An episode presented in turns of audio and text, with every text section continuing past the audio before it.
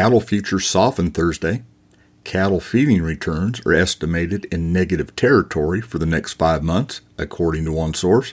Coming up on your Cattle Current Market Update with Wes Ishmael.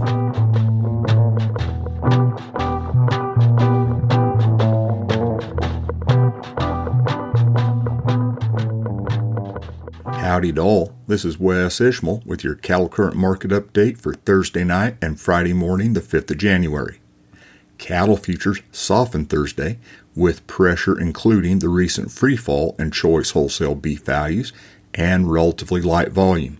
Feeder cattle futures closed an average of $1.08 lower. Live cattle futures closed an average of 44 cents lower. Negotiated cash fed cattle trade ranged from slow on light demand to a standstill through Thursday afternoon, with too few transactions to trend, according to the Agricultural Marketing Service. So far this week, FOB live prices are two to three dollars higher in Nebraska at $175 hundredweight and three dollars higher in the Western Corn Belt at 175. Dress delivered prices in Nebraska are two dollars higher at 275. Last week, FOB live prices were $172 in the Southern Plains, and dress delivered prices in the Western Corn Belt were $273. Choice box beef cutout value was $2.13 lower Thursday afternoon at $275.90 a hundredweight. Select was 3 cents lower at 258.82. Wheat futures closed higher on thoughts that the bottom might be in, helping corn futures edge higher. Corn futures closed mostly fractionally mixed to a penny higher. Kansas City wheat futures closed mostly 2 to 4 cents higher. Soybean futures closed 4 to 9 cents lower through Jan of 26 as traders took more South American weather premium out of the market.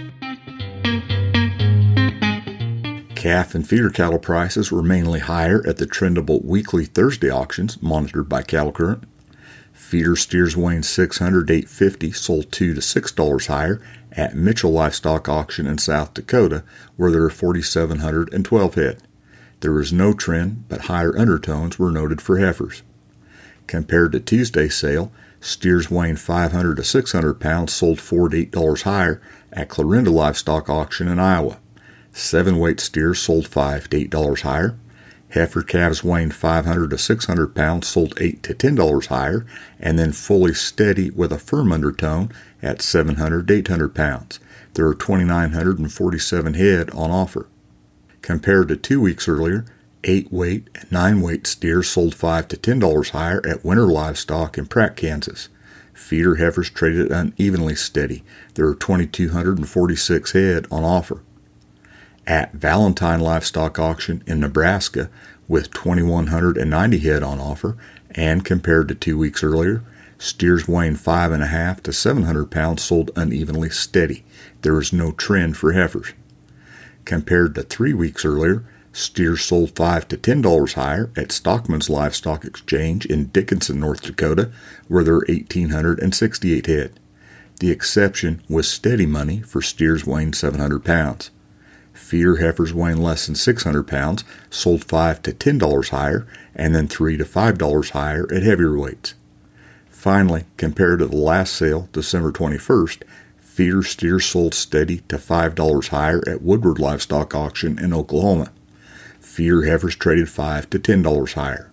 Steer calves sold mostly 5 to $10 higher compared to the previous sales light test. Heifer calves sold 10 to $15 higher. There are 1,767 head on offer.